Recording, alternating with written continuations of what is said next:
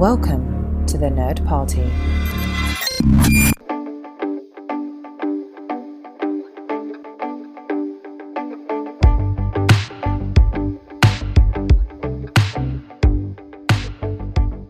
Welcome back to Throwback Paperback. I'm one of your hosts, Asia Bonilla. And I'm the other host, Charles Sheeland, and today we're starting a new series. It's very exciting. We're reading this They Stay series by Claire Fraise, and we read the first half of the first book, which is called They Stay, for this week.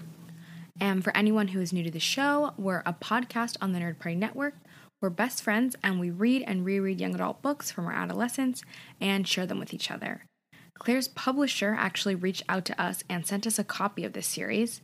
So I guess you could say that we're sponsored, but we're not receiving any sort of financial component to us reading the series. And since they are new to us, I'll go ahead and do this sort of intro, and I'll let Asia summarize the readings each week because I did the summaries for Uglies. So it's her turn. Yes, that works perfectly for me. Let's switch it up. But before we get into the intro, I just wanted to mention that all of the books have content warnings on the back, which is something we've talked about a little bit on the show. We, when we've covered some more tougher topics, we always give a trigger warning.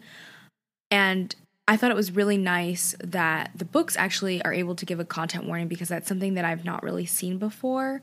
And I think it's important that, you know, if you know things that are going to trigger you, it's nice to be able to see it before you dive into a book. So I'm just going to go ahead and read the content warning on the back of the first book, They Stay.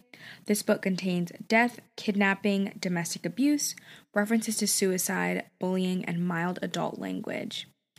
And I thought that was great because you know, you know what you're getting into.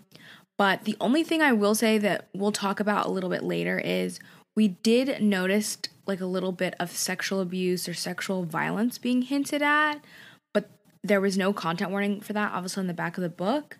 But maybe that's because it wasn't explicit, and we've obviously only read the first half, so it'll be interesting to see how that plays out.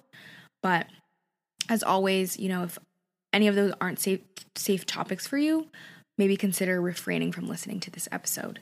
Yeah, I was wondering if because they said domestic abuse, that was supposed to like cover sexual abuse, but I feel like generally, I mean, I'm not a legal expert at all. My understanding is that domestic abuse generally involves um, abuse within the household. I guess um, I, I think that it could cover that, but I guess like sexual abuse, I think like is very specific. Like, yes, but I understand I like that umbrella both, term, especially since this could cover it. Yeah, but since the content warning like goes quite specific on like kidnapping, suicidal ideation, all sorts of stuff, I'm like, you could just throw in the word sexual in there too, just to. But well, we'll talk about it when we get to it. So there's not a lot to say for our introduction because Claire Fraise is actually super young. She wrote her first book when she, or published her first book when she was 16, and she graduated college in 2021 and she's been she started publishing the They Stay series around then and over the last few years. And between the book that she published before and the They Stay series, obviously that one is more well known and it's won some smaller sort of literary awards. And she actually got the inspiration for the series because of an on-campus cemetery at the college that she went to. And so that I mean, you'll definitely see how it impacts this reading. And now she writes YA thrillers, and there's really not a lot we can say because I don't know her exact age, but if, you know, we're assuming a general, she was around 22 when she graduated college, um, she would be younger than us. So, you know, what have we been doing with our lives? I haven't published four books yet, so whoops. But that's all I'll say on that, I guess. There's not much more to say. Well, either way, it's pretty exciting to be covering such a young author kind of right at the beginning of her career. But with that, we'll go ahead and dive into our summary for the first half of They Stay. So, our story takes place in rural Bethany, Ohio, a town where everyone knows everyone. And Shiloh is a 16 year old girl, and her father is physically and verbally abusive. So Shiloh basically spends all of her energy trying to protect her younger brother Max and herself from him. Then one day she has to go to work and she can't pick Max up from T ball and he goes missing. So everyone is now trying to find him. And in parallel with this, our other main character is Francesca, and she is about Shiloh's age and she has the ability to speak to ghosts. And she's obviously ostracized because of this. And she ends up joining Shiloh in her quest to save Max because someone else is messing with the spirit world and killing children who have hard lives to spare them the pain. So, a lot to digest. I'll definitely say my impression of it, of the story so far, I definitely find it very interesting. I had mentioned to Charles before that I feel like we're getting kind of a mixture of like the Skinjacker trilogy with like the darkness of the lovely bones. What was the other thing I said? I said one more, but I can't remember now. Bruiser. And Bruiser, which was a book we covered that covered a lot of like domestic violence. So it's definitely an interesting concept. This is like a topic I'm just interested in. I like like mysteries and murder mystery stuff like that. And then on top of it, we're getting kind of like this supernatural thing. So I definitely think it's kind of different. And I also like how the book is being told. It's kind of splitting time between Shiloh's po- perspective and then switching to Francesca's perspective depending on the chapter. So it's kind of nice to have these like parallel storylines happening at the same time and how they're eventually connecting. But overall, I just say for my impression, I've enjoyed it so far. For my impression, I was actually surprised at how much I enjoyed it. Because Asia read, we have one physical copy of this book, and our library doesn't have it, so I had no other way of reading it. I had to wait till Asia read it first. And she didn't spoil anything. She just was like, knowing what you like, I don't think this is going to be subject matter that you're interested in.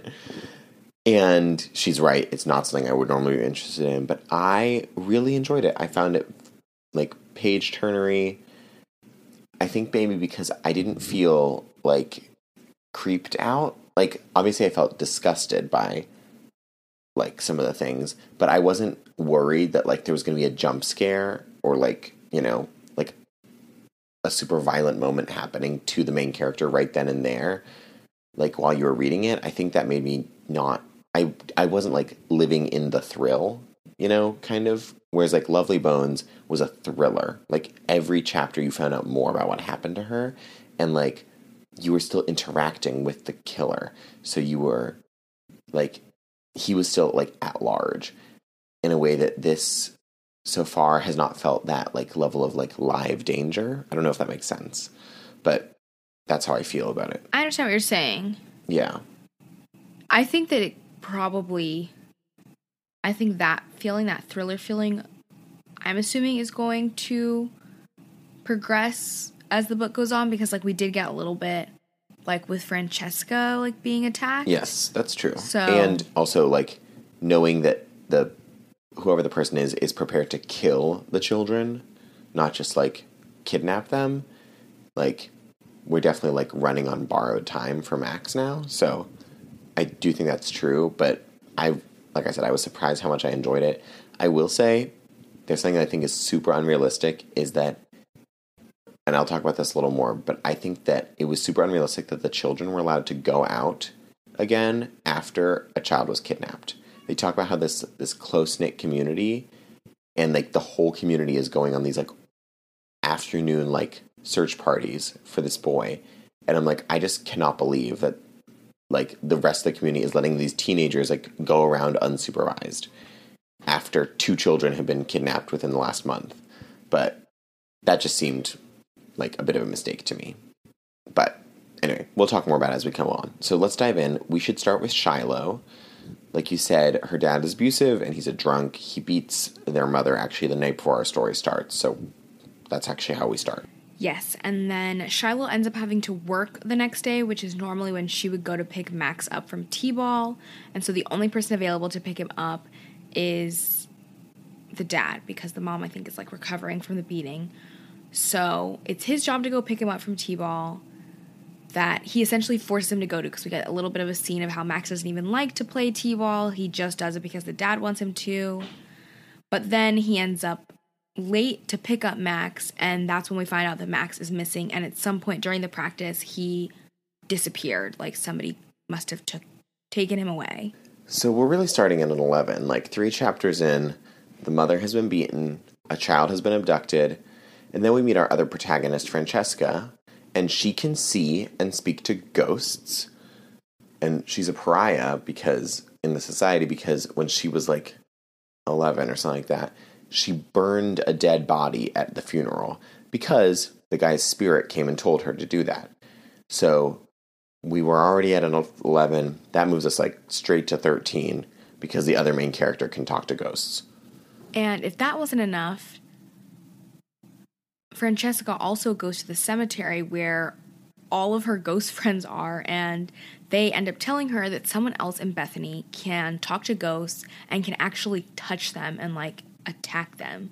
So when we find out this about this mystery man who they describe as having like this long green coat on and that he can speak and touch to ghosts, I feel like this person has to have something to do with Max's disappearance. Most likely is the person who took Max. I feel like, yes, I feel like that was heavily implied. Yes, especially because I feel like from the beginning it's implied that Francesca and Shiloh, even though we're getting their totally different perspectives, that like they're going to connect. Yeah, their their stories are gonna overlap. So let's actually talk about Shiloh and her need to be responsible for Max. Do you want to start or should I? Like, I just feel like we need to flesh out a little bit. Yes, so basically, Shiloh has kind of, she's been documenting the abuse that her father has done to both her, to, and to Max. I don't know if she's really documented to their mom, but she's been documenting it because her plan is that when she turns 18, she's going to try to get sole custody of Max.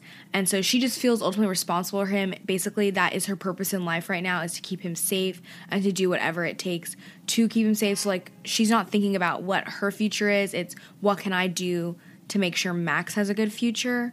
So obviously that's a really huge responsibility for a 16-year-old who's like basically constantly living in fear of her own father. So again, a lot to unpack.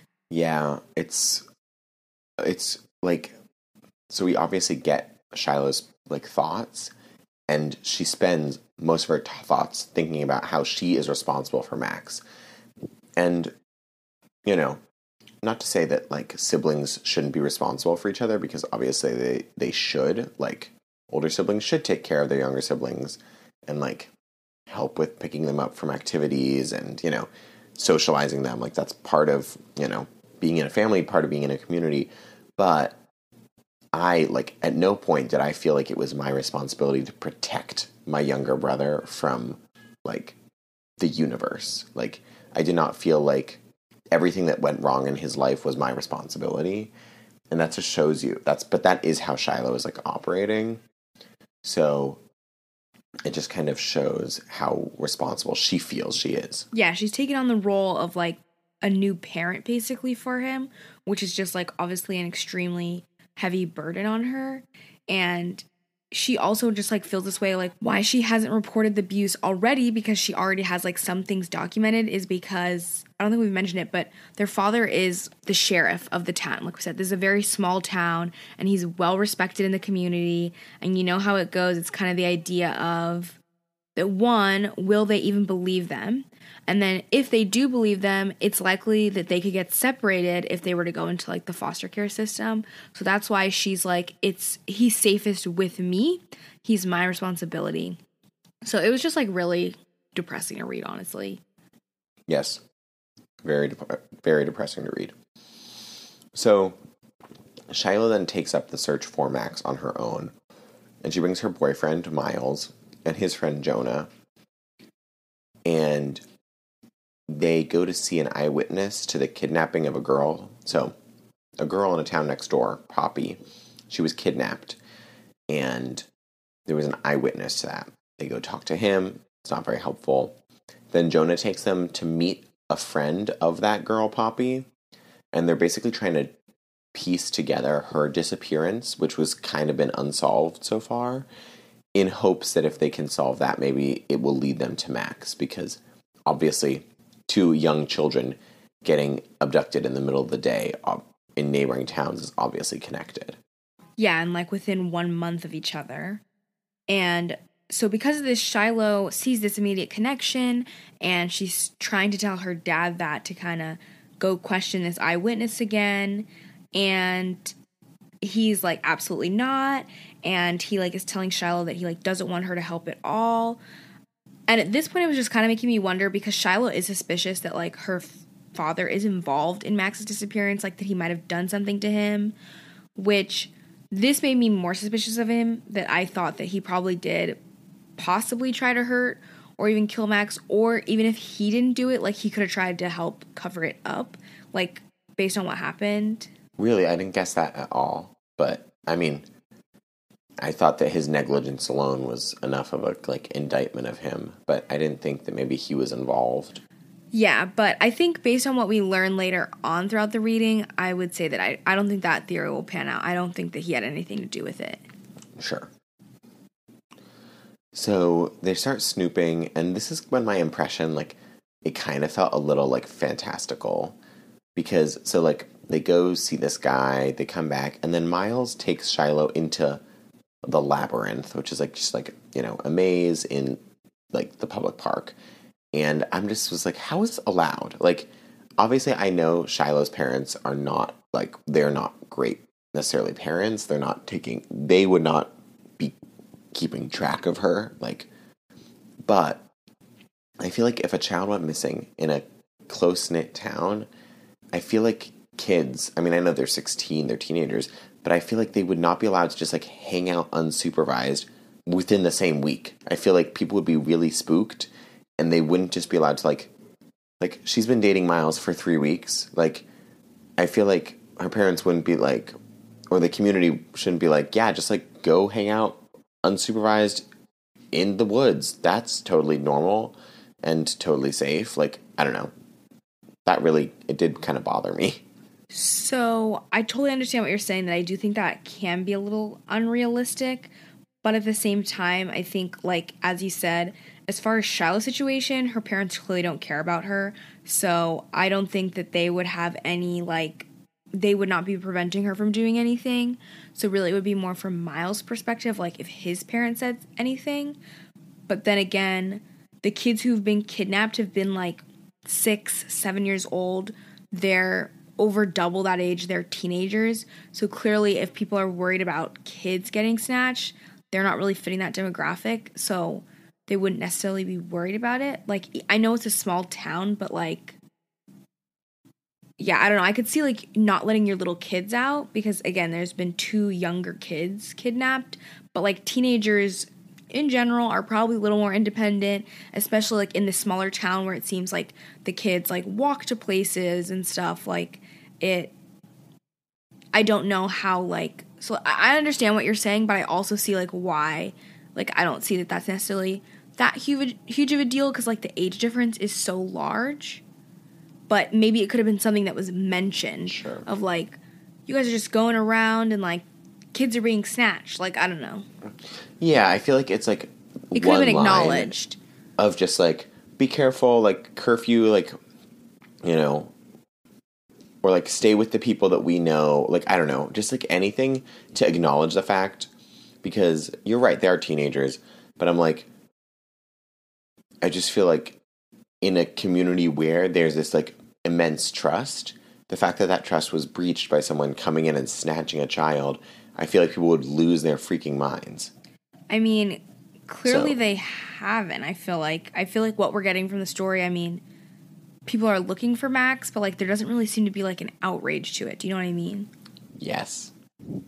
And I think that yeah, I don't know, like maybe that could lead to something too. Like I definitely think I mean, Poppy had been missing for a month and that wasn't like something it seems like people were angry about. People were just like that's so sad, you know. Yeah. Sending thoughts and prayers like it gives that vibe to me. Oh, that's dark. Anyway, so let's go back to talking about Miles then, because we get this kind of random scene where Richie, who is Francesca's deadbeat older brother who she lives with in a trailer, ends up mugging Miles completely randomly. And Richie like basically it seems like is trying to kill Miles and the reason seems to be because he published a poem in the school newspaper and Miles like really likes poetry like he likes to give and like write a lot of poetry for Shiloh. So like this is something that he's been doing kind of on the regular and Richie like attacks him behind the school like with a knife and is like trying to cut him in the stomach, which like I guess is he's like trying to shank him, which is obviously like murder. so I don't know. This just seems I don't know. This just seems really random because it or at least a huge escalation because these two characters so far had not interacted at all. So like why is it like what is the escalation of okay he's he's publishing poetry in the school newspaper that makes Richie so angry. And like I know they like are saying like that's so gay and like it could be like homophobic like something like that but it, again it just seems like such an escalation. Like okay maybe they like try to beat him up but like to literally try to murder him like i don't know that just seems like big. Like that didn't fully that didn't fully like line up for me. And then I, I was trying I agree. And I was trying to theorize because, you know, this is when they're trying to look into Poppy and Miles is helping Shiloh with that. And I was like, maybe Richie was the one who picked up Poppy and like he's heard that Miles is looking into it. And so for whatever reason, like on top of him publishing poems, he's like, You're trying to get me into trouble. So I don't know. It's still like that did not make sense to me. Like hopefully we'll get more of an explanation of like why in the second half because like we don't really get a follow up in everything we read. Yeah, so I was wondering about that because I totally think you're right that like considering we'd never seen these two characters interact, it was quite the escalation to like knife him. And so yeah, Richie and his friend they're saying Miles is so gay for writing his poetry.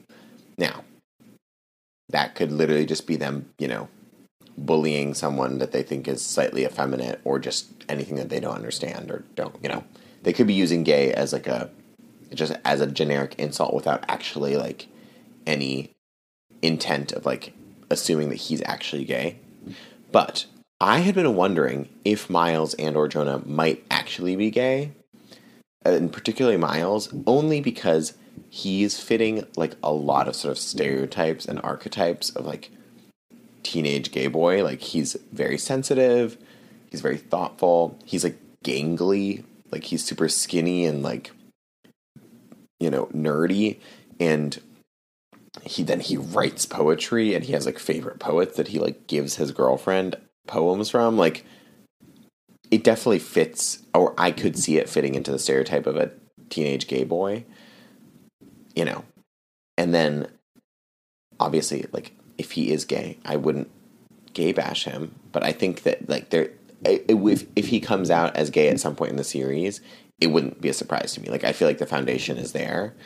Um, and then there's like this complicating factor of Jonah too, because Jonah is very possessive over Miles. Like he tells Shiloh to like back off Mile, like back off Miles, and he's too good for you, and he's too good for me. Like it sounded a little bit like Jonah has a little bit of a crush on Miles. Now, that could be a friend crush or a romantic crush. I I'm not saying either way, but I did think it was interesting because that like they could have been saying gay in like a completely just derogatory, you know, insult, generic insult way, but I'd actually been wondering if one or both of them might actually have some queer tendencies. I don't know, did you think that? So I'll say when I was reading, that didn't really cross my mind just because I mean, I feel like I mean, I read a lot of romance novels and like they have like straight men being like kind of unrealistically sensitive. But so I that isn't like to me unheard of in a book sense, but with what you said about Miles, I definitely see that could be a possibility. Jonah, on the other hand, I'm not convinced with what we've gotten that that's a possibility just based on I also definitely see like a possible love triangle or Jonah being interested in Shiloh, honestly. And him saying, you know, to like back off of Miles to Shiloh could also be like to me they just have like a very old friendship. So obviously it can be hard on a friendship when like your friend gets a partner like a romantic partner because it feels like you're being replaced and you're losing time with them. So it could be that and then also the comment of, you know, he's too good for you, too good for me Jonah is also like a messed up kid, like which as we know, so is Shiloh because of the abuse she's faced, which Miles has no idea about that. I mean, no one knows about that. But Jonah and Shiloh actually have a lot more in common than they know about each other, just with like the trauma they have, whereas Miles seems to have more of that traditional, like pretty seamless, happy upbringing, which obviously, if it turns out he's dealing with discovering sexuality, that could bring in its own layer of things he has to navigate. But as of right now, what we've learned, Miles seems to just be like a good person because he's not really experienced anything. So, like, he has no reason to act badly. Mm-hmm.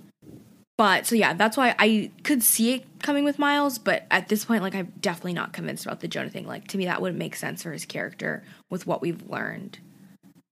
Like, Well, I definitely want to talk about the love triangle possibilities when we get to it. And again, I'm not saying like I didn't come out of this reading being like I'm convinced this person is gay. Like I just no, I possible felt like theory. especially for Miles, like I feel like there is groundwork there. I feel as But- the Miles one, I feel like that is a possibility that that is the direction that she could have gone with it. Also, She- that would be a great way to avoid a love triangle. Is for No, Miles to be like Which- sayonara. you know, we hate a love triangle, so that would be great. But speaking of Jonah, we should mention that he basically says that he knows who picked up Poppy that day. So the day Poppy went missing, the like eyewitness, whatever, who's like this old man who has Alzheimer's, so like his testimony is like super unreliable. But the one thing he's clear about is that like she got picked up by a person in a car.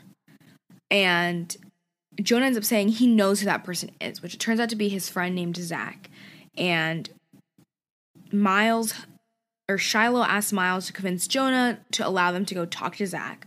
So they meet him and he takes them to this arcade where he says that he took Poppy when he picked her up that day. And he says that that's where he thinks Poppy went missing because he left her there. Like they talked for a little bit and he said they were friends. She used to come visit him at I don't know Walmart I think was where I was working like cuz Poppy like kind of also had some trauma going on and so they were friends basically. But he left her at the arcade and how they describe this arcade it just sounds like it's like an arcade for pedophiles. Like I don't know it just sounded awful. Like it just sounded like nightmarish. Like I don't know how it was described like they shouldn't bring kids and like I guess there's like a lot of adults hanging out. Like it was just a really odd thing I guess is it a bar combined with an arcade? Is that what they were saying? Yes, it was a bar with an arcade, so like Which like that doesn't make but any there weren't sense. that many there weren't that many children in It's there, mainly but there adults. were plenty of men in the bar. So awful. Yeah, And it so- was not a good scene. And so this is when so Shiloh is like dreading going to the arcade because it's bringing up a really awful memory I guess she has with her dad. And this is where you know, content warning that I feel like there was the hint at possible like molestation. Possibly it was not explicitly said, but basically Shiloh ends up like walking into the arcade bathroom because, well, before we even get to that, she sees this man walking into the bathroom, and then when she walks into the bathroom, like the man has disappeared, and Jonah is already in the bathroom, and she's like, Did somebody just walk in here? And he's like, No. So I was like, Was that a ghost or like some sort of magical person? So that's one thing. Now, for the content warning, once Shiloh's in the bathroom, she has like a flashback of her dad like taking her into a stall and saying, like, this will be our little secret. Like, don't tell your mom about this. Which obviously, Also, that doesn't, she feels his stubble on her neck. or like, he, yeah, she feels his like breath on the back of her like neck or ear or something. So he's like whispering in her ear, like behind her in a bathroom stall. Saying, don't tell anyone about this. So obviously, that is not a good sign. That's really terrifying and disgusting. So, but that's all we get of it. She basically like is has kind of like a panic attack. Jonah helps her like leave the bathroom and they go outside and that's it. So that's why if that's all that we get of that in this book, I do say that like yeah, the domestic abuse could have been enough of a trigger warning because we don't actually get anything again. It's just hinted at. But I just thought that was really interesting because I was not expecting that because of the content warnings that were on it. I was not expecting any sort of like possible sexual abuse, at least on this book. Because I know there's different content warnings for the different books. But anyway, at this point, I was just like, gosh, the story is like very dark. I mean, it's definitely reminding me of The Lovely Bones, which, like I said, was probably the darkest book we've covered on the show so far. sure. And that that book is very like depressing and like a lot to read. So, yeah, that's how I was feeling. Yeah, I was surprised too because that indicated to me definitely like sexual violence. And I was surprised because the content warning on the back didn't mention that. So I was like, maybe it wasn't, maybe it didn't go further than that. Like maybe he just like pin I I don't want to think about it. I don't want to think about it. Hopefully we don't have to revisit that, but I expect we probably will at some point. Okay. And so then here's another moment that I felt like I don't want to say that this is the immaturity of the author because I don't think that's necessarily true. I feel like it's just something that I think is maybe a little bit of a plot hole. Or, but you can tell me what you think, Asia. This, again, it feels a little incorrect. So I know Shiloh's dad told her not to go snooping around, and I know she doesn't trust him. But she finds out from Zach that Poppy was abducted from the arcade, and she doesn't report it. Now, I know she can't like say how she knows that because Zach is obviously like he's got a parole officer, but she doesn't even have to go to her dad. She could go to anybody else, and or even just leave an anonymous tip saying that Poppy was like abducted from the arcade, and they might have cameras there, and they could solve it right now. The fact that she figures out where Poppy was and doesn't report it is like I feel like that is a plot hole personally. Now, we could have also just had one line where she says that she wasn't going to tell her, like she wasn't going to report it because of Zach or because, you know, she got so distracted that she, but like in this moment, she knows where Poppy was seen last, and that is later than anyone else knew. It feels like she really needed to report that to law enforcement, and she didn't. And I feel like that, and I feel like she would have, especially because she's a responsible, like, thoughtful person. So I feel like we needed a line there. So I, so I don't think we need a line there because they've already stated that in this town, her dad is the sheriff. So that means he's the lead police officer, and there's only like six other officers. It's like the entire sheriff's department. So basically, her dad is Yeah. the police, and her dad is the enemy. So even if you're saying like she doesn't go tell her dad, if she tells one of his officers, like even the nice lady that she likes, they have to tell him. Like he's the boss. Like and also there's no reason because no one knows about the abuse. There's no reason that she could be like don't tell my dad about this.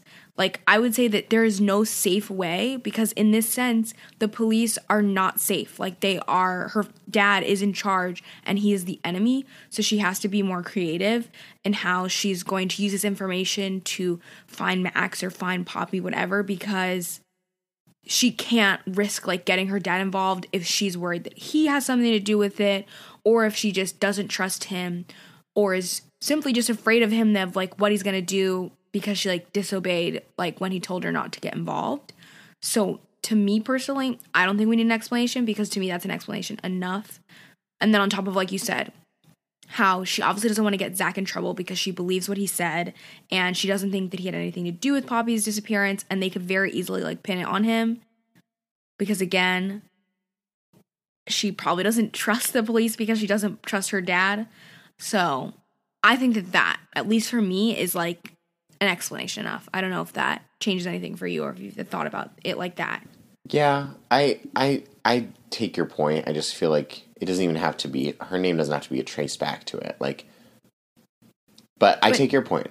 how would her name not be Trace? Because also, like, I think, okay, so if you're saying she sends like an anonymous letter, she's 16. I don't think she was gonna think like that hard about it. All she's thinking is if if this comes back to me, like, I don't know what he's gonna do, or like, she just knows that she can't trust them. Like, I feel like that's a common trope in like stories that like especially in like small towns like that where it's like it's not like some big police department where there's multiple different divisions it's like there's only like 10 officers and there's one person and like the like brotherhood that they've created like runs very deep that like they're not going to question each other at all like you know Yeah, I guess. I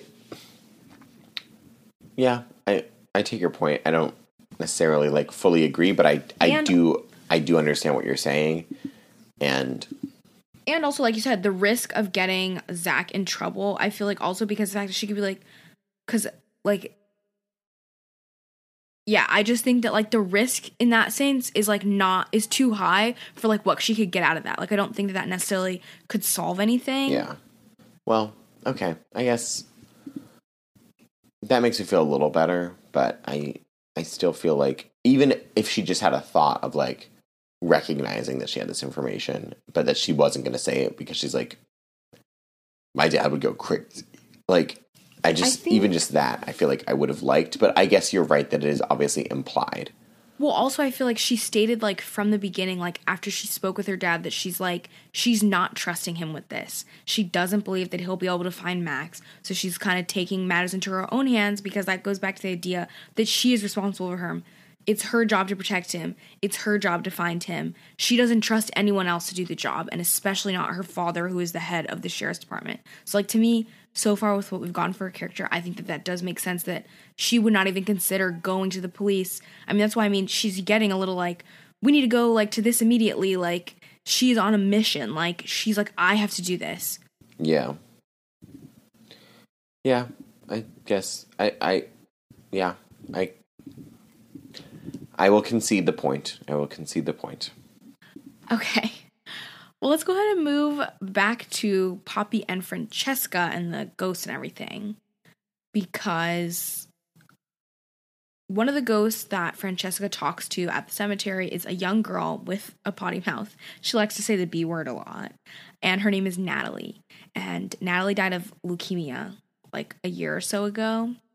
And Francesca has been staying at the cemetery all night to wait for the mysterious like green coat man to reappear because she at first it's like she wants to talk to him because she's never met anyone else who can like speak to ghosts and you know she's obviously been ostracized by her entire community so she's looking for a friend or someone who can relate to her.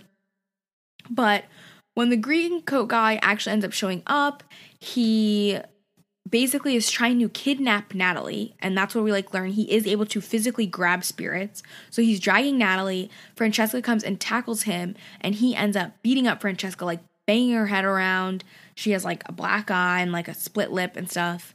And for a minute, it's almost he was gonna try to take Francesca too. He's like, "Oh, well, I'll just take you too," but she's able to fight her way out and run. And I guess he does end up still taking Natalie. We find out later. But this was obviously like where Charles was saying to me, this was a little bit like thrilling that it was kind of like we don't know what's going to happen. It was kind of scary.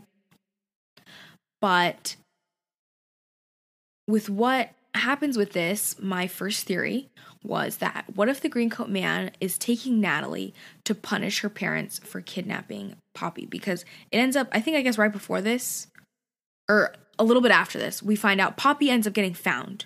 Mm-hmm. She's alive, and it turns out, or at least what we're we've seen right now in this moment, is that Natalie's parents kidnapped Poppy and brainwashed her into thinking that she's Natalie, their daughter, the one who died of cancer.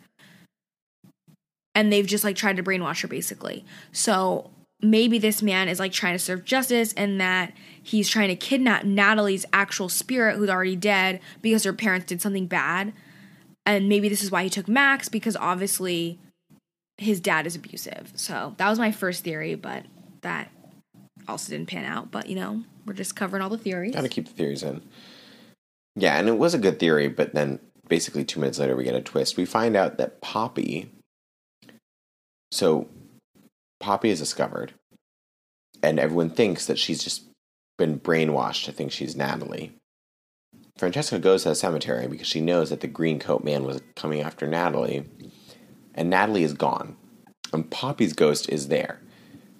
And she then tells Francesca that the man, the green coat man, is called Leonard, and he had kidnapped Poppy and killed her, and he put Natalie's spirit back into Poppy's body. So it's not that the girl in there has been brainwashed, it's literally Natalie's personality, which is why she's so convinced that she's herself, because she is herself. She's just in the wrong body. And Poppy's spirit is now in the cemetery where Natalie's spirit had been before. So Natalie was truly dead, but her spirit has basically been swapped spots with Poppy's. But also, we should mention that Poppy does say she was killed. Like, so is her body alive? Is it just being reanimated? It's a little confusing, right? Yes, definitely a little confusing, which is when I got like the skin jacker vibes and stuff. And I guess possibly even like, yeah, like maybe necromancy, like reanimating the dead body if she was murdered. But yeah, Francesca basically talks to Poppy, and Poppy says, Give some more information because this is how we find out where Max is. And she says that she was held in a trailer that smelled like circus animals with Max. So Max was there, and the man named Leonard, who we're assuming is the man with the green coat, murdered her. And we're not sure when this happened exactly. Because, I mean, I'm assuming in order for her body to be viable, if we're trying to have some logic with it, he must have killed her when once he had Natalie's spirit. Like, you know, he killed her, put Natalie in, mm-hmm. as opposed to like killing her and have the body sit there, but we don't know for sure yet. That wasn't revealed. And then Yeah. so yeah, the green coat man then must have stolen Natalie's spirit and put her into Poppy's body. So like we're saying, how does that work? And if that's what happened, then what does he plan to do with Max? And why did he also try to take Francesca? Was he just trying to take Francesca because she was intervening? This is just like a lot to swallow, and I think honestly, I think this part was what started to make it like interesting because like it's opening up so many questions that like I want answers to, like because this will obviously set up for like world building, which we love here at Throwback Paperback. We love some world building. Yeah.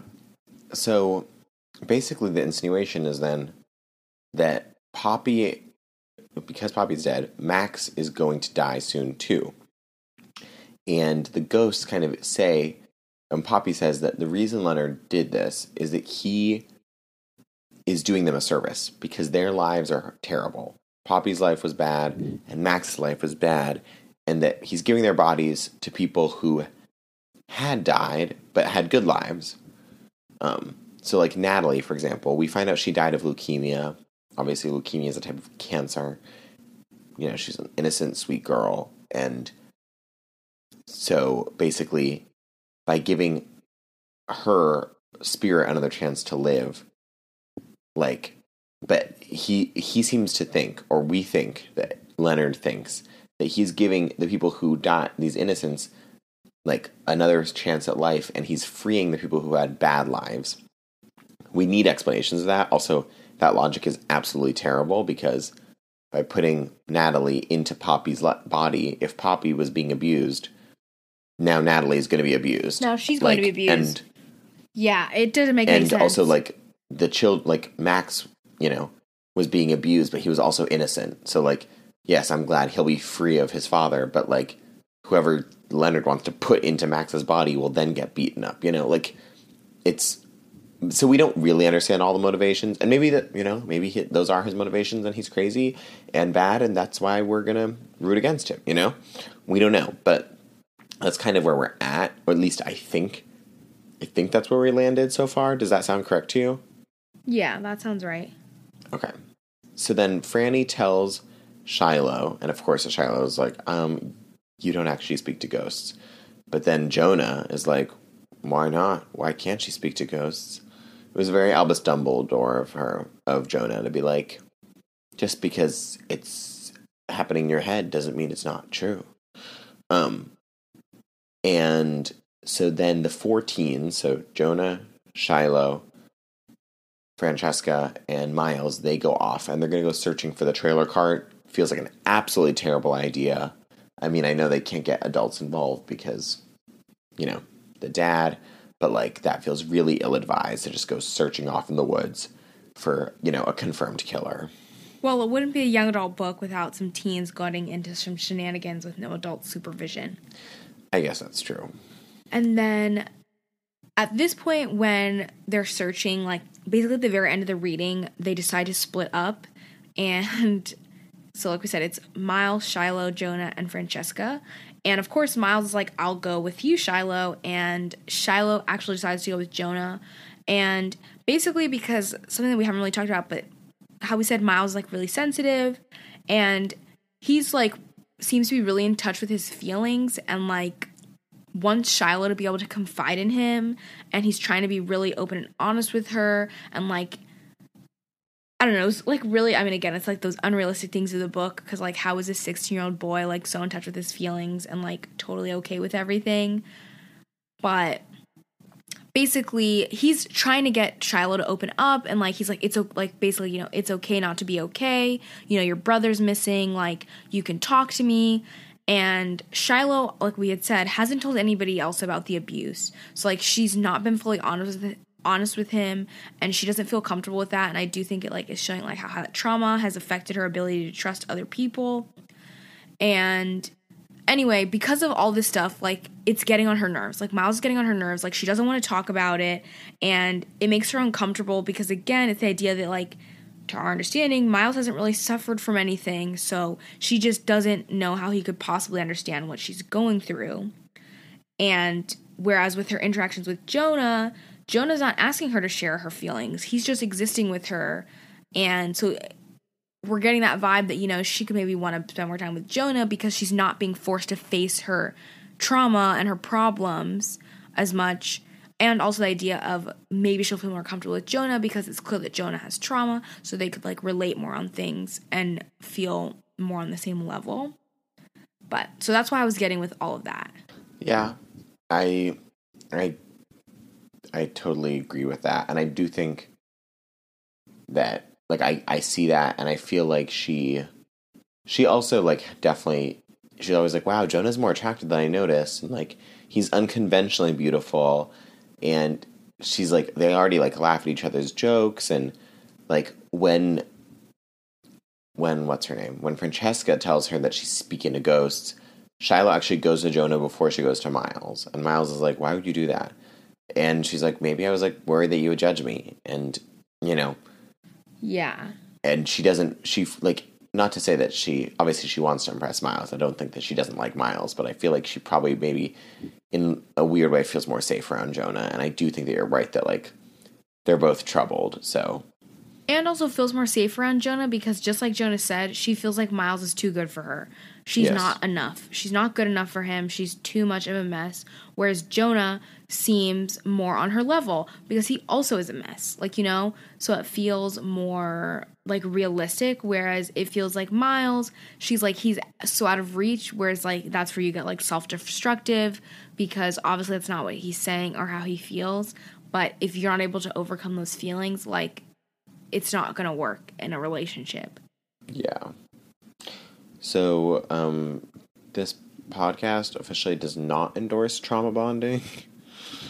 yeah, no trauma bonding if um, can be avoided. Yeah, but if we can avoid a love triangle, we'll also take that. So, okay, that's it so far. What are your thoughts? Besides what I we've mean, already been saying this whole episode. I mean, like I said, I'm definitely enjoying it. I think this idea of like uh kidnapping like mystery but also with like the supernatural with the ghost is like a very interesting concept.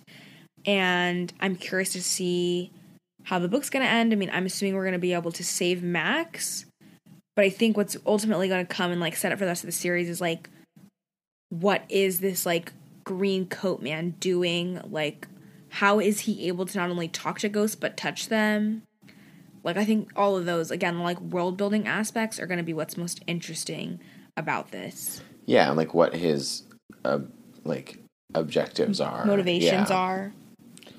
Yeah, I'm also very excited to keep reading. Like we were just away on a trip this weekend and I was like, wow, I would have loved to have had this book to read on the plane, but you know, we had to write this episode instead so that we could record it for you. So there you go. We've covered half of They Stay. So next week we're going to free the second half of They Stay by Claire Fraise. So if you do read along, go ahead and finish the book for next week. And if you have any predictions, theories, or questions, remember that you can always stay in touch with us about anything on the Nerd Party website. You can head over to nerdparty.com slash contact and select throwback paperback. You can send us an email there and get in touch with the network on Twitter at Join Nerd Party or on Instagram at the Nerd Party or facebook.com slash the Nerd Party. And to find me, I'm at Asia Bonilla on TikTok and at asia.bonilla on Instagram. And I'm at Seashells on Instagram. And if you enjoy our show, make sure you rate and review it, share it with your friends. If you're a publishing house, send us the books of your authors. We will read them. And make sure you subscribe so you don't miss us next week. Yes, hit the subscribe button and have a good one. We'll see you next week.